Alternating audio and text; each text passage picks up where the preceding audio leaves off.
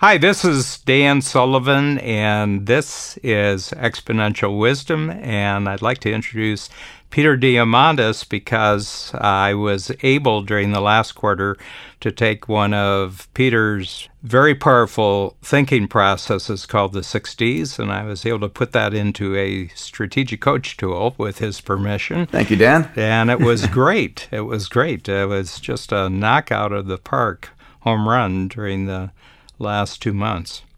Dan, it's a pleasure to see the 6Ds get additional traction in yet a new dimension. And I, I really want to hear about people's reaction to how you've used it. Let me maybe start with a little bit of background of where the 6Ds came from. It was actually the very first Abundance 360 program that you were at, along with about 25 other people at Singularity University. I was getting ready for it, and you know, I was thinking about the dematerialization of products and services, which I had written about originally in Abundance. And I said, you know, actually digitizing things is the first step towards dematerialization. And when you digitize something, it enters a period of deceptive growth. And digitization, of course, is ones and zeros. It's turning a handwritten page into ASCII that can be represented in hexadecimal or in binary with ones and zeros. And then when you digitize something, whether it's manufacturing, finance, biology, medicine, all those things, the impact of that begins very slow and deceptively. And I talk about the Kodak camera. The first Kodak camera was 0.01 megapixels. Next year is 0.02, 0.04, 0.08. It look, all looks like zero. In the beginning, it's all very flat. And then it all of a sudden one day, 10 doublings later, it's a thousand, 20 doublings, it's a million, 30 doublings, it's a billion times bigger you know, at the knee of the curve, it breaks onto the scene as is disruptive. And when it disrupts things, it dematerializes products and services, it demonetizes products and services, and it democratizes. When things become bits, when a digital phone or a video camera becomes bits, they can they are cheap because the cost of replicating bits is near zero. The cost of transmitting bits is near zero. So I can send you a digital camera for zero cost on an iPhone then they democratize so that you can have these available on a billion handsets produced every year around the world. So that was the original, and I talk with CEOs all the time about how you do 6Ds to your products mm-hmm. and how you do it to your services. But you've taken it slightly different direction. Yeah, well, the big thing is that I'm dealing just with entrepreneurial owners of companies, 60 different industries from all over the world. And my central focus is not so much on the company, it's on the individual who is usually the founding entrepreneur, but it's the head entrepreneur, the decision maker in the firm. And I said, you know, before a company will really make breakthroughs as an organization, the entrepreneur himself or herself has to make a conceptual breakthrough, and especially as it relates to technology, that they are really comfortable with their own progress and getting better with technology, literally becoming digitally confident. And that's the name of the exercise that I actually came up with. But what I did is I started off with your 6Ds concept, and you're talking really macro, and I'm talking micro. So what I've done is I've kind of miniaturized the 6D by making it a really small tool, but it's a tool that everybody can use. And we just have a mindset scorecard of where you are with the 6Ds that Peter talks about. Where are you with digitizing things? Where are you with the willingness to go through a deceptive period where you're making investments in digital technology, but you don't necessarily have any productive or profitable measurements yet that this is really paying off? You've gone through long periods like this, Peter, and you know what it's like. Uh, I mean, absolutely, it's one thing for your invention to be deceptive to the world. It's another thing to have its value deceptive to yourself because you're you're not sure it's going to work out. And then where are you with actually introducing new capabilities that may very well disrupt the way that you run your business, disrupt the way you've put your organization together, and then disrupt how you operate in the marketplace and then being really eager about the dematerialization of what you're doing. It's not going to take up as much space. You're going to replace atoms with bits. And then the demonetize, are you willing to actually offer what you have in the marketplace for far less than you have in the past? And are you willing to go through that? And then the sixth one, are you willing to go farther afield and be impacting on many more people than you originally thought of that your business was doing it? So I, I try to bring it down to ordinary day by day discussion. You know, would you be willing to think this way? Would you be willing to change your habits in this way? Would you be willing to reorganize your organization around that? And then once we've done that, then I just take them through a little exercise. Well, what are three digital capabilities that they've already become normal to you and you're already utilizing them? What are three that you're now in the process of acquiring? And it could be like an app. It doesn't have to be a huge thing. Mm-hmm. You're just going to take a new app. You're going to introduce some new aspect of digital technology into your organization the big thing for me, uh, just as an example, is switching to the Zoom platform for an enormous amount of my communication now. I do so much more communication where I used to write things. I used to spend hours by myself thinking through something where I'll just go on the Zoom platform with another person, might be a thousand miles away, and we just talk it through for 15 or 20 minutes. Like we're doing right now. Like we're doing right now on the Zoom platform from Rain Central. Then the big thing is, what have you heard about on the horizon? You know, that kind of takes your interest as far as technology. So you write three things down in each of the columns, and then you say, okay, bottom line, what are three tangible measurements of progress are you going to make that's going to give you greater digital confidence? And I did this with over 500 entrepreneurs, and it was gangbusters. I mean, it was gangbusters. I should say this, and I'm not letting the cat out of the bag here, but I have a significant amount of ADD in my client base. I resemble that remark. I'm sorry. What, did you say, Peter? there's a squirrel. Did you know there's a squirrel right Let's talk about spaceships, okay? yeah to hear all this technology news coming in and people say, well, you've got to do this and you've got to do that. You know, if you don't switch over to this system in a year, you're going to be toast and everything else. And it's very, very distracting to them. It's very disorienting to them. And I just wanted to introduce a tool. And you introduced a concept into the book Bold, where you talked about the accessible possible don't worry about the technologies that might be available to you a year from now. Actually, take full advantage of the technologies that are accessible to you right now and think in terms of 90 days. And that was huge for them. You know, you have a saying, Peter, which I've quoted thousands of times.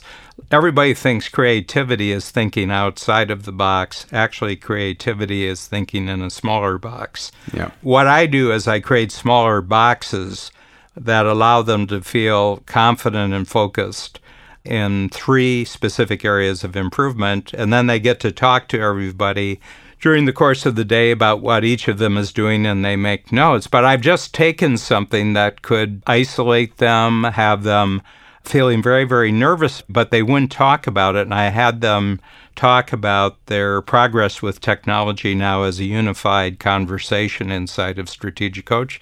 And a lot of the entrepreneurs during the two months, I had 12 workshops, and a lot of them said, pass on their thanks to Peter for giving them a formula for understanding how technology, in the biggest sense, works in the world, but they were able to bring that model down to just what they as an individual are doing on a daily basis. So it's interesting. I want to reflect on what you've done here because it's a different but beautiful approach to this. I do believe that the investments we make as entrepreneurs, you know, it's deceptive early times. It's even negative in the early days. You know, you're spending a lot more energy learning how to use Dropbox or Google Docs or, you know, whatever digital tools you want to have. There's a learning curve that causes it to be investment. And then eventually it enables brand new capabilities and allows you to do more than ever before. I remind people that all of us are born with the same limitations, which is 24 hours a day and seven days in a week. And how you make use of every second of your day, whether it's using it to play with your kids in free time or whether it's creating new intellectual property or marketing how you make use of that time is the most important choices you're making. Investing in some forms of exponential technologies like not going and hopping into an airplane, but instead being able to have a conversation like this, which is 90% or 80% of the value, but at a fraction of the time. That's disruptive in the final result. And a fraction of the cost. And a fraction of the cost, yeah. And totally recorded. You know, the whole thing is totally recorded. The thing about this, Peter, is in a recent podcast, you talked about the acceleration of acceleration. Yeah. From my standpoint, because I come at technology from a quite different direction that you do, I say, yeah, but how do you make this normal? In other words, my experience is that people don't become fully engaged with any new experience until they can normalize the experience. Okay probably a lot of your bidding. We bought a Tesla about three months ago.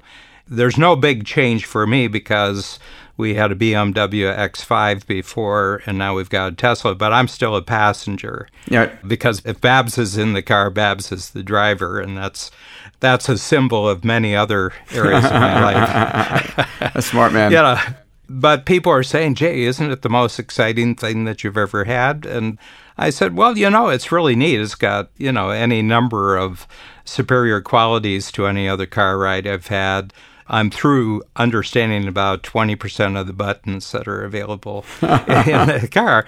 But I say, I will tell you this it's got the greatest sound system I've ever heard in a radio. You know, I says, yeah. Babs just presses a button on the steering wheel and she says the song, and five seconds later it's up on the screen. So the thing that I'm kind of doing is I'm kind of using the sound system to normalize the whole Tesla experience for me. What I'm saying is that when you introduce a whole new way of doing things into people's life, they've got to find an area that's normal to them, not only normal, but pleasurable. They actually get pleasure out of it. And then they have an encouragement to expand the pleasure into other areas. So what I think I've achieved, we'll know because we're doing it again the next quarter with my 510 times entrepreneurs, is that we're going to expand their sense of comfort and confidence about going a little bit more bold with their use of digital technology during the next quarter and involving all of their team members. This one, we just went after the entrepreneur himself or herself. So for us, for example, on the second day after Labor Day, when we get back from the we have a couple of weeks off. I'm putting my entire team, 125 people worldwide. If they're not there physically, they're visually connected. And I'm taking them through, and they're each going to identify three areas where they're going to improve their digital confidence. So, Peter, you were thinking about connected human minds. So, think about this. And I think it'll pull it off is that 375 improvements will be made during the next 90 days in the teamwork, you know, in the digital technology of the entire strategic coach. And it'll take me about a half hour to introduce them to that. So that's a sign of exponential growth there, where First of all, they're all learning at the same time, which is exponential, yep. but they're each identifying three areas where they're going to become more comfortable and confident with digital technology. And then the next quarter, they'll step it up a little. And the quarter after that, they'll step it up. So that's where you get the cumulative advantage. The cumulative benefits. Yeah, you're yeah. taking strategic coach into the realm of an exponential organization. Yes. You're giving people the tools to use their time and their capital and their assets far more efficiently. Yeah. And the other thing that there's choice in there because they're the ones who are picking the three things that they're talking about. But in each case, it has to be within the framework of their work and within their teamwork with other people. But it's up to them to decide where they're going to move forward. I mean, we just introduced Salesforce because we were with a less powerful platform before that, and we're getting the complexity of our information and what we want to do with it is getting bigger and bigger. And so we've, you know, really bit. And you talk about the deceptive period, there's like a year's deceptive period before you start really seeing the tangible results. But we're already this year, we're starting to see the upswing it's now visible and it's now affecting. But there was a lot of discomfort going through this process, old habits that had to change, investments that you had to write off and you had to move on. But You see, my feeling is this normalizing of the exponential is a huge educational process. And I think it's a topic that we will be talking about 25 years from the normalizing of the exponential. It's got to be a normal feeling. I mean, Yep. I think that's the biggest thing that technologies seem to be at their most powerful when they become matter of fact to people. I agree with you. And what happens, obviously, is we establish a rate and a pace of change, or a pace of wealth creation, or a pace of interaction, or a pace of knowledge we have. And we all love as humans to make progress. So we are forcing ourselves to, okay, this is new baseline. How do I get better than this? None of us are going to add any more hours in the day, at least not without health consequences of sleeping less and no one's going to increase the number of neurons in your brain, the number of synaptic connections. So ultimately, it's what are the tools that you use. Mm-hmm. So we're going to get more efficient tools that will make just that more efficient use of your time and your resources, and we'll go from there. Can I ask you a question? I mean, you Yeah. went through the exercise in the coach workshop, but if you look back over the past year, where have you become more digitally confident on a personal level where you're using something now or putting together different tools in a way that is much smoother, it's much easier, it's faster, better? Yeah, I mean, I think it's for me, it's tools. My team at that runs Abundance 360, my PhD Ventures team is to a large degree paperless, and we're focused on Dropbox and Google Docs and Slack. And it's also a distributed team. I, you know, a few people office with me here at X Prize, but most of the team, ten of them, are in LA, but work from home or work from the road, or whatever the case might be. So we're completely virtualized to that degree. So I think it's a lot of these digital tools that we use for conversing and developing, co-developing products together. That and then use of Zoom. We're in the middle of building products on our own as well. I'm in the midst of building a product with an amazing team that will scrub news feeds in a very unique way that's never been done before. I'll fill you in on that when we speak next.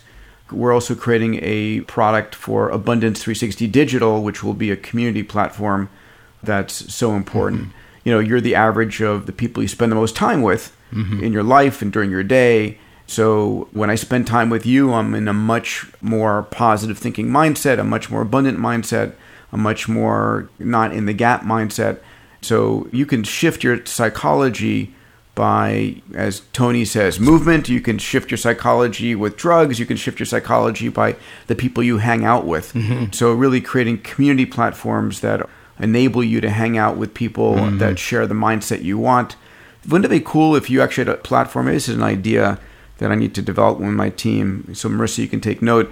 If I'm feeling sad, I want to be happy. Imagine if I could tune into a group of happy people, and if I'm, mm-hmm. if I want to be inspired, if I could tune into a group of inspired people. It's sort of an interesting psychological platform play of RX, a uh, prescription for a mood shift. yeah, probably kind of informally and unconsciously, we actually do that. When I look at my life, for example, the business life, obviously, is focused totally on entrepreneurism. You know, all my team members are admiring of entrepreneurs and they're very, very positive about entrepreneurs.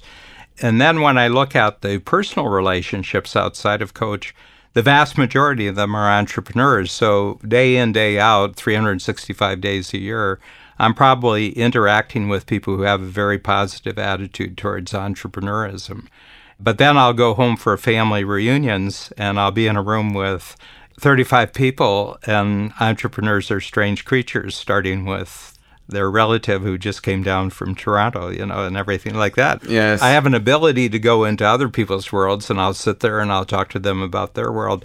But I have five siblings, and not one of them has ever asked me a question about what I do for a living. That's fascinating. Yeah, it is. Yeah. yeah. I know what they do.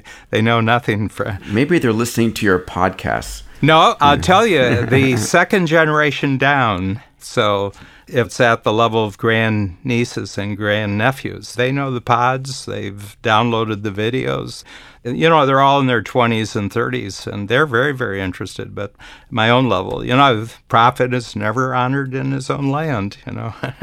But that's the way the world. The world works that way. I mean, you hang out with innovators all the time, and then sometime you're going to be in a room where nobody even knows how to spell the word, and you'd find it shocking. well, pal, I love the 6Ds and your readaptation of it for entrepreneurs. And I think that in order for us to make more efficient use of our day, for us to create more wealth in our lives, for us to create more of the things that we desire, we're not going to create more time. So it's how we use that time in a much more efficient and much more leveraged and much more impactful fashion that's going to allow us to do more. Yep. So this is all about the new tools, the new digital tools that you use. Mm-hmm. And so creating digital confidence and digital experimentation and all of these things, I agree with you, is a very important thing for entrepreneurs to do. Yeah. And you know what a sucker I am for a new thinking tool. So when I saw yours, I was hooked. a real pleasure, my friend. I'll see you next time. Thank you, Peter. Take care, Dan.